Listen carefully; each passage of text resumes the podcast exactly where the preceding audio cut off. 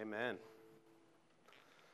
There's just something amazing about singing that song in there. I, I mean, all of those songs, the energy that comes with it, um, you know, it just it brings us into worship. So just thank you guys for for leading us into worship here. It's amazing that God has gifted people in this way. Um, anyways, I'm Alex, um, and I'm going to be teaching today. So Derek's taking the day off of that, um, and uh, yeah, so let's jump into it here. So, have you guys ever seen these these new virtual reality headsets that people are getting now? They're you know you put them over your face and you've got basically a whole new world that you're seeing, right? That's different than than what everybody else outside you is seeing, right? Or you see people playing uh, the Pokemon Go on their phone. You know, they're they're looking at the world through their phone and they're seeing different things than we are seeing, right? Um, but what if you know, you try to live your life that way. I was going to start this off with a video, actually. Of they have videos of this of people. They call it VR fails, and it's people wearing the headset right, and they think they're doing one thing, but really they're just running into a wall. You know, but I couldn't show it because well, they would run into the wall, and it would be followed by language that we just don't use here. But uh, so I left that out. But you know, what if you tried to live your life in this virtual reality? You know, this it wouldn't work right? You'd have people driving cars down the road and they'd actually just be running off into buildings. People would be walking off cliffs, which, funny enough, act, well, not really funny, but actually happened with the Pokemon Go. There was somebody trying to catch some Pokemon on this cliffside and they just went off the cliff. They did survive. I checked the news story. They did survive. But, you know, it just, it wouldn't make sense. It wouldn't work, right? But, uh, or maybe this other example would work. I don't know if it's just my kids that do this, but for some reason our kids always had this obsession with like putting a box or a towel or something like that over their head and then running around. Um, I don't know if your kids did that, but uh, you know, you tell them all the time like, don't do this. This is a bad idea. no matter how many times you tell them that, they just there's something fun about it until one day the world smacks them in the face, literally. You know, they go running into the wall or running into the bedpost. You know, it just doesn't work. And so we're going to look today at, you know, God designed this world to work in a certain way. He designed it to function in particular ways that are best for us and best for everyone around us. And he gave us those instructions. And so we're going to look today at how does God want us to live? What is this reality? You know, he wants to help us take the, the virtual reality goggles off and, and live the way that he has called us to. So we're going to be in Ephesians 5. We're going to be looking at verses 1 through 14. so this is Paul writing here. And in the first three chapters of Ephesians, Paul has, has really explained what is reality. Um, things that maybe we wouldn't be privy to if, if God didn't explain it to us. He gives us that information in 1 through 3. And then 4 through 6 is really the instructions on okay, now that you know what reality is, how do we live in it? So we've got Ephesians 5 1 through 14. Paul writes, Therefore, be imitators of God as beloved children, and walk in love as Christ loved us and gave himself up for us, a fragrant offering and sacrifice to God. But sexual immorality and all impurity or covetousness must not even be named among you, as is proper among saints. Let there be no filthiness, nor foolish talk, nor crude joking, which are out of place, but instead let there be thanksgiving. For you may be sure of this, that everyone who is sexually immoral or impure, or who is covetous, that is, an idolater, has no inheritance in the kingdom of Christ and God. Let no one deceive you with empty words, for because of these things the wrath of God comes upon the sons of disobedience. Therefore, do not become partners with them. For at one time you were darkness but now you are light in the Lord. Walk as children of light, for the fruit of light is found in all that is good and right and true. And try to discern what is pleasing to the Lord. Take no part in the unfruitful works of darkness, but instead expose them. For it is shameful even to speak of the dark, uh, even to speak of the things that they do in secret. But when anything is exposed by the light, it becomes visible. For anything that becomes visible is light. Therefore it says, Awake, O sleeper, and arise from the dead, and Christ will shine on you. Heavenly Father, we just come before you this, this morning with um, hearts that long to know you. God, to know what pleases you. Lord, I pray that you would give us hearts of thanksgiving, hearts that long to live in this reality that you have given us and to, uh, to know you more and more each day. God, just be with us as we go through these words today. And um, God, I pray that uh, we would walk out of here with thankful hearts. In Jesus' name, amen. So we're going through 14 verses, right? So bit of a chunk here we're going through, but you'll see a couple themes that really run through this. You're going to see thankfulness and this idea of a reality. So you're going to see Paul talk about this a lot as we go through there. So as we get into it, Paul starts off with, Therefore, be imitators of God as beloved children, and walk in love as Christ loved us and gave himself up for us, a fragrant offering and sacrifice to God. Simple instruction, right? Just be like God. You know, just simple, right? not so much, right? So he's not talking about, you know, being this all-powerful figure like God. He's talking about God's morality. He's talking about God's holiness, his righteousness. He's, he's saying, be perfect just as God is perfect. He's saying, be perfectly righteous, perfectly holy. Do not sin ever. No thought, no action, no motive. Do not sin in anything. This is crazy, right? Is kind of a ludicrous idea. But he follows it up and, and really gives the foundation of it with as beloved children.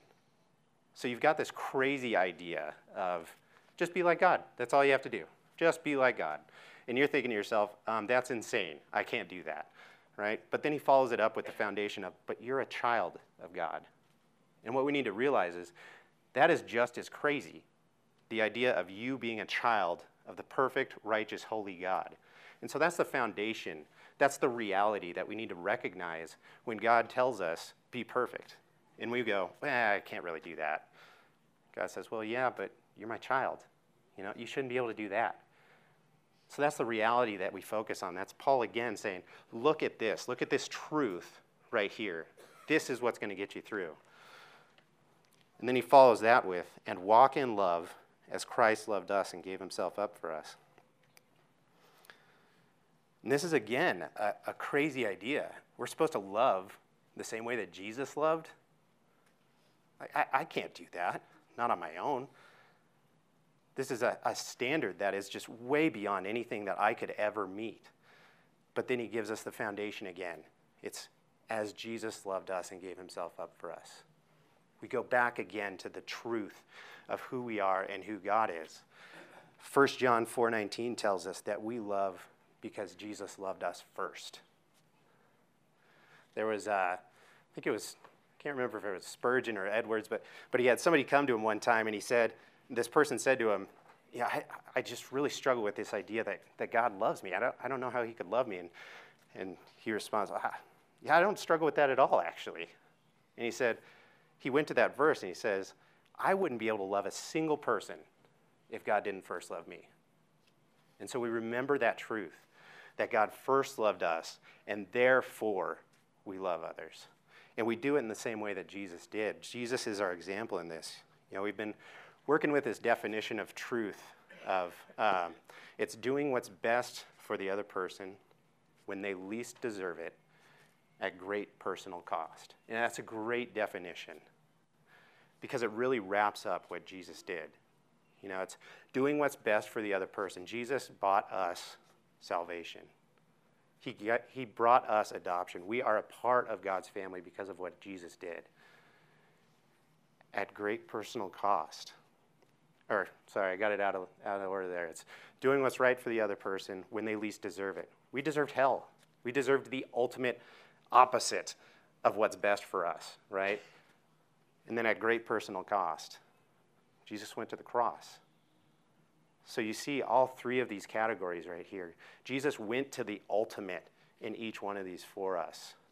And that's how we are called to love, because he loved us. And this is the reality that we find ourselves in. This is the reality God designed. The first point on your handout says, When we deny ourselves and live for everyone else around us, we affirm God's design for humanity.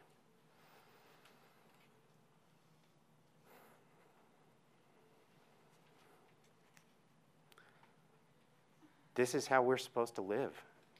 This is the way the world was meant to function, and this is the way it will function best. When we, each one of us, are living for everybody else around us because we're a beloved child and because Jesus loved us first.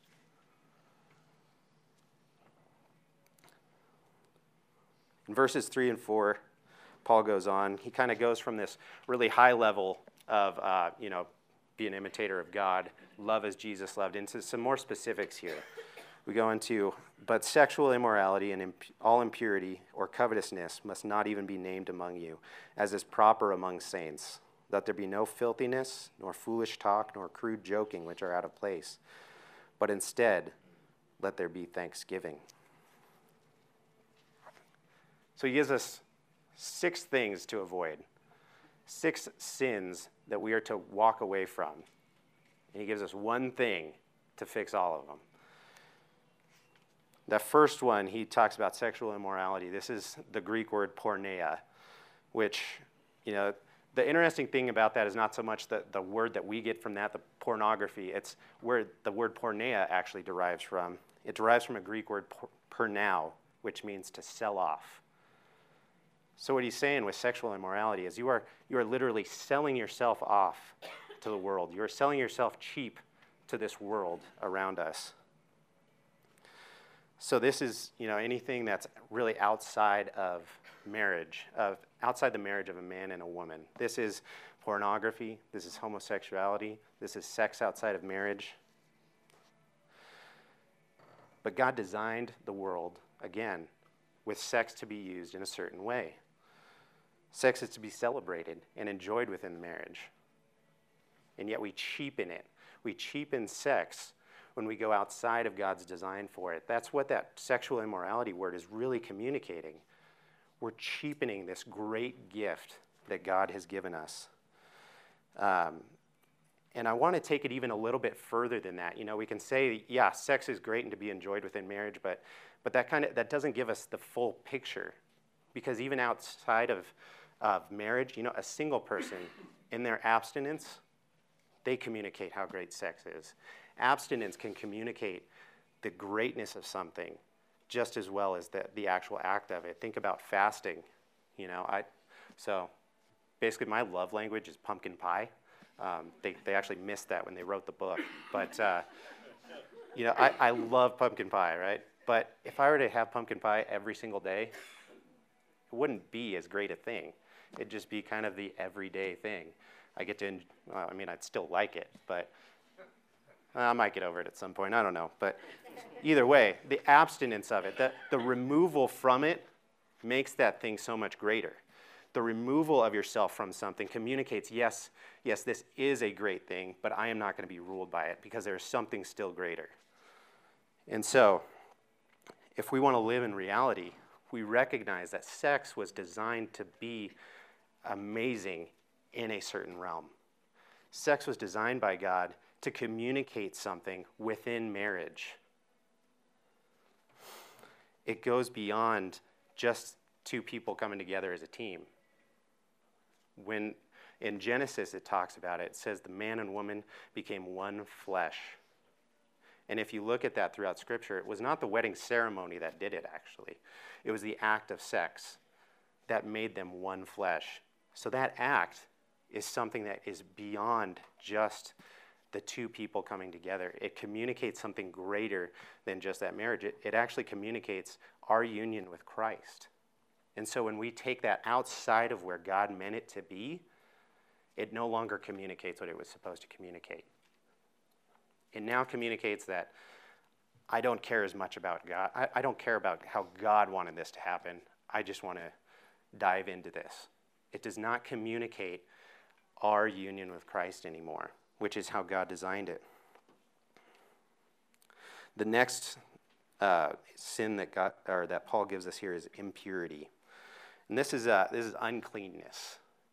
It's basically, it's, we talk about sanctification being the process of becoming more and more like Christ. This is the opposite. This is going backwards. This is becoming less and less like Christ. This is the stain on you that makes it harder to see Jesus in you. If you are impure, the world can't see Jesus in you because you've got the stain that's covering it up. The next one is covetousness. This is a greed. This is a desire for what is not yours. And, and as we're going to see in a couple verses, this is he's going to actually spend a little bit more time on this one. It's, it's idolatry. Covetousness is idolatry. It's telling God, you don't really know what's best for me. It's telling God that everything that He's given you, all every gift that He has given you, is not enough. You know what's best for you. God doesn't really know. That's what covetousness communicates. It becomes a worship of something other than God. The next thing is filthiness. And this is these next three is really talking about communication in general. And this, this word filthiness is really talking about the, the words that we're using to communicate a message. The next two are, are, are really talking about the message itself. But this first one, the filthiness, this is just trashy talk. This is, you know, the words that you're using don't communicate that you're a child of God. The words that you're using kind of just make people uncomfortable and gets a, gives a little edge to them just for fun, you know? Um, and it doesn't, it doesn't communicate light. The next one is foolish talk. This is uh, actually where we get our English word moron from. Um, so these are the words that, that you say that are just kind of empty. Like they don't really mean anything, but, but you're really important. So you had to say something kind of thing. You know, that you're in a conversation, you don't really have anything to say, but you know that obviously everybody wants to hear what you have to say. So you just go ahead and keep on talking. And what you think you communicated is, Hi, I'm really important, and you should listen to me. Basically, everybody else heard, Hi, I'm a moron. That's, that's what this is the foolish talk. The crude joking is, is the opposite of that. The crude joking is, is very smart, it's witty, it's, it's edgy, but it doesn't communicate anything good. It's really dragging conversation down. It's, it's dragging conversation down into the gutter. Um, it doesn't lift people up. All it does is tear down. So you have, you have the filthiness, that, that's the words, that's the, the um, trashy talk that you're using, that's your vocabulary. That's even going into into the way you're talking, your, your body language, your tones, all of that. And then you have these other two that are the, the foolishness, the just not thought out words. And then you have the, the crude talking, which is the thought out words, but still, it's just dragging people down. And the reason he, he, he actually has these three words that are all talking about language is because language is very, very important. Jesus said in Luke 6:45 that out of the abundance of the heart the mouth speaks. So your words, your actions, everything that you're communicating is really just a window into your heart. So if you're just using trashy language all the time, what does that say about your heart? If you are just using all these empty words that don't really mean anything, what does that communicate about you? If all you want to do is tear other people down with your language, what does that communicate about your heart? And then he gives us one cure for all of these. He said, But instead, let there be thanksgiving. That's it. That's the cure. That's the cure to all of this stuff, is a heart of thanksgiving. Do you struggle with sexual immorality? Give thanks to God for where He has you right now. Give thanks to God for His design in this world. Do you struggle with covetousness? Wow, there's a place to give thanks. You know, if, if you are just constantly seeking after something better, you know, you always need the newest thing, you always need more money, you always need that higher position at work. Now, no, some of those things aren't bad, you know. Uh, achieving at work is not a bad thing, but if that's the goal, in your life, if that's what's driving you, you don't have a thankful heart. That's the problem. You have to have a thankful heart, a heart that looks to God and says, Wow, God, you are enough. Thank you for all that you have given me. Thank you for your son on the cross. Thank you that when I was a sinner, you came and died for me. Because when you have a thankful heart, when your heart is just overflowing with thanks, all of these other things are just silly. I, they just don't make sense. why would you be tearing people down in your conversation if, if you have a thankful heart? If you're thankful for the people that God has surrounded you with, and you recognize that God loves that person that you are tearing down right now. When you're thankful, these things just don't even make sense. So, your next point in the handout is when you have a heart bursting with thanksgiving to God, there is no room for sin.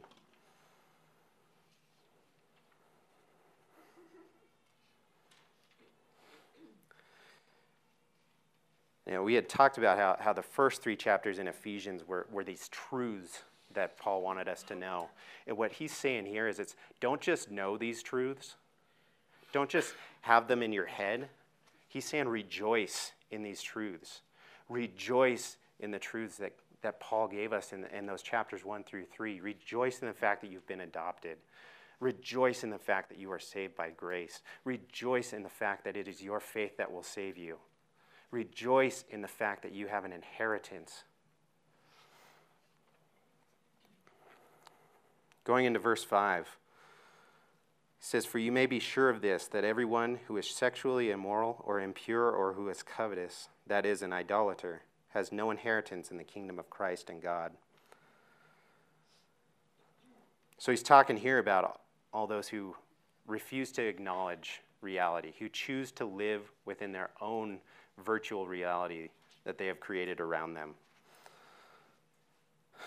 And we see in here, we, we talked a little bit about covetousness earlier, and he, he kind of clarifies on this a little bit by saying that is an idolater.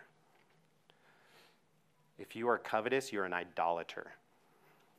And that's strong language. You know, he's saying that you're worshiping something completely other than God. You may say you're worshiping God, but if you've placed something above Him, that is what you are worshiping. If money is more important to you than God, then you are worshiping money. That is the object of your worship.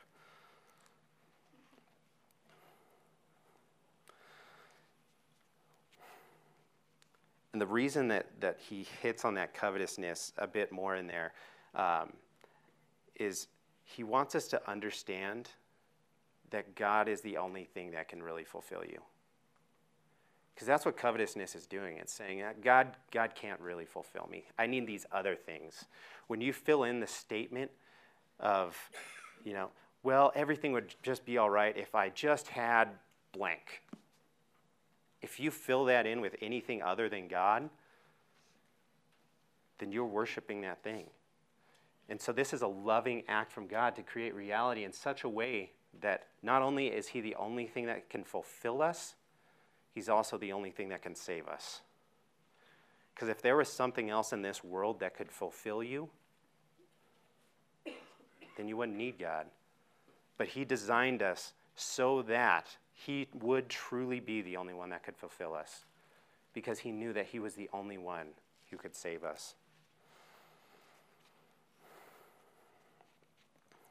Sin in verse 6 says, Let no one deceive you with empty words, for because of these things the wrath of God comes upon the sons of disobedience.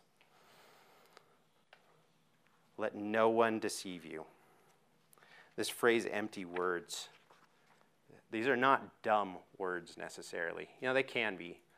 You know, we think of empty words as just kind of just not thought out words, but really what he's saying here is they don't have anything backing them. They don't have the truth of God backing them. So they can be eloquent, they can be very smart words, they can sound wise. And that's something we need to watch for. Is these empty words that that don't lead us to God. Empty words are anything where, where you look at Scripture and Scripture says, no, no, that's not right. Because God is the final answer on it. God backs the truth claims when we think about this, or when I was thinking about this, you know, we, we hear the euphemisms today of, you know, sexual freedom. What is that? Sexual freedom? If we read Scripture, though, it makes no sense. We know that God designed sex to work in a certain way, and in that way, it's a beautiful, God glorifying thing. But when we go outside of it, when we make arguments for why, oh, well, Scripture doesn't really teach that.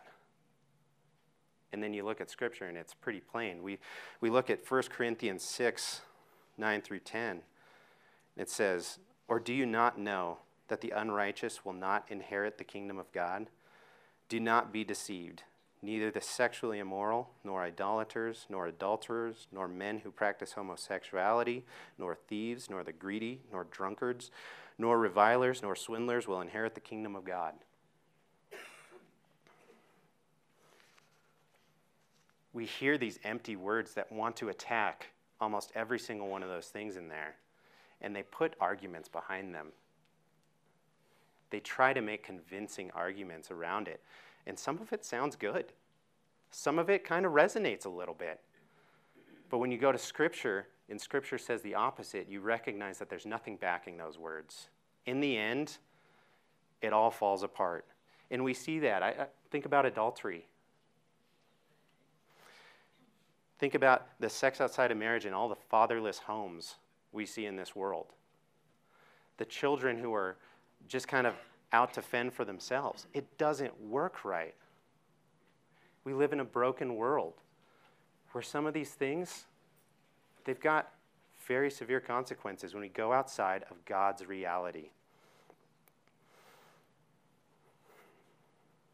We look at gender. You know, we've got all these arguments around what gender really is today.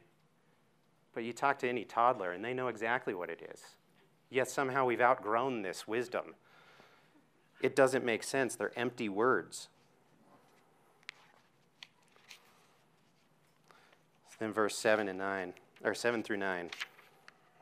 He says, Therefore, do not become partakers with them. For at one time you were darkness, but now you are light in the Lord. Walk as children of light. For the fruit of light is found in all that is good and right and true. That phrase, all that is good and right and true, I love that phrase. You know, it, it has these kind of echoes back in, in Genesis of where God was creating everything, and He says, It is very good.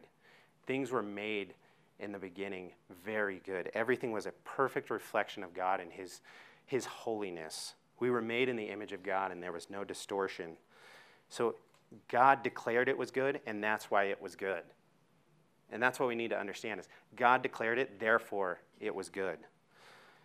So the next point in your handout says, apart from God, there is nothing good, nothing right, and nothing true. That is reality. That is, again, us getting back to reality. God pointing to this is the truth. This is why Paul spent so much time in the book of Ephesians just reminding us of truth, because he knew that that's what we needed to, to, to live in this world, is to know who God is and who we are because of him. Verse 10 through 14. Sorry, that's not folding well. There we go. Um, says, And try to discern what is pleasing to the Lord. Take no part in the unfruitful works of darkness, but instead expose them. For it is shameful even to speak of the things that they do in secret. But when anything is exposed by the light, it becomes visible. For anything that becomes visible is light. Therefore it says, Awake, O sleeper, and arise from the dead, and Christ will shine on you. Try to discern what is pleasing to the Lord. It just means get to know God. That's all that means. Be in prayer, be in His Word, get to know Him, because that's where we find truth. Spend time with Him for no other reason than to just get to know Him. It, this has a requirement of, of knowledge in it. You know, some people will say, well, I've just got my faith and that's good enough. Well, Paul's saying, no, you've got to have a faith that's informed by truth. You know, I know when I've wronged my wife because I, I know my wife. I know it like that, you know. The second you've done something and you know that person, you go, oh, shoot, that did not come out right. Right? You don't have to think about it. You don't have some checklist that she gave you and you got to go to the checklist. Uh, oh, shoot, that was on there. You know her. You know your spouse. So, what Paul's saying here is living for God requires knowing God.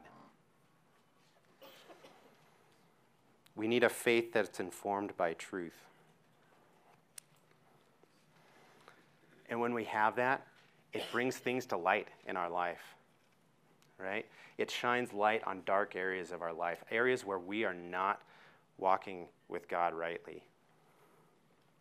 But it's a celebratory verse. This really is. You look at the end of it, and he says, Awake, O sleeper, and arise from the dead, and Christ will shine on you. That's a celebration. You know, we're, we're taking the, the goggles off, and we're helping others get the goggles off so they can see this barren desert that they've been walking in. Not because we want to prove someone wrong or prove to somebody else that we were right, but because, my goodness, I want to celebrate coming to know God. I want to celebrate that we've walked into the light. And for those of you who, who maybe don't know Jesus, who, who haven't awoken, this is a verse that's speaking right to you. Awake, for Christ will shine on you. And when that light shines on you, when that, that warmth comes on you, you're going to see some things that you don't like. Even those of us who have been walking with Jesus for a long time, sometimes that light shines and we're like, ooh, I, I don't like that. But he promises to walk with you. He promises to go with, with you through this, to shine the light on it in love, to point out that, hey, hey, this doesn't work. This is not going to end well for you if you keep following this. He does it in love. Now, as we go into, we're going to be taking communion here. The, the word that Paul used for thanksgiving is the Greek word Eucharistia, which some of you who grew up in a Catholic church probably are familiar with the Eucharist. That is their word for communion. Now, we, we differ on how we view communion, but I, I think that's one thing that really makes sense. Communion is a time of thanksgiving, it is a time to just look at the bread and the wine and remember what it represents. You know, we talk a lot about when we go into communion the, the self reflection, and that's good. I'm not saying don't reflect on yourself, but you got to be able to get beyond that. You know, you reflect and you say, wow, I've really got some parts that this light's shining on that, that need some fixing, that, that really I've got to walk in, walk with God in. I've got to recognize this reality in. But then you go beyond that and you look at that bread and wine in your hand and, and realize you're holding the reality of God's love right there in your hands. You've got his body and blood shed for you. So you go beyond that self reflection into thanksgiving of, yes, I am broken. And then in Ephesians 2, Paul said, but God. He talked about a brokenness, but God redeemed us, but God saved us, but God adopted us. And so as we go into communion, we're going to do this as, with a heart of thanksgiving. As a body, we give thanks to God for who He is, where He's brought us, and what He has done for us. Because just like we said, a heart that is bursting with thanksgiving has no room for sin. Father, thank you. Just, just thank you, God, for, for your adoption for your bringing us into your family, for shining light on the dark parts of our lives. God, thank you. I pray that as we walk in you, God, that we would remember that a thankful heart is not a sinful heart, that a thankful heart has beautiful words come out of them, truth that comes out of them. God, um, help us to walk. We love you, and it's in Jesus' name we pray. Amen. Now, as we do communion, we've got the bread.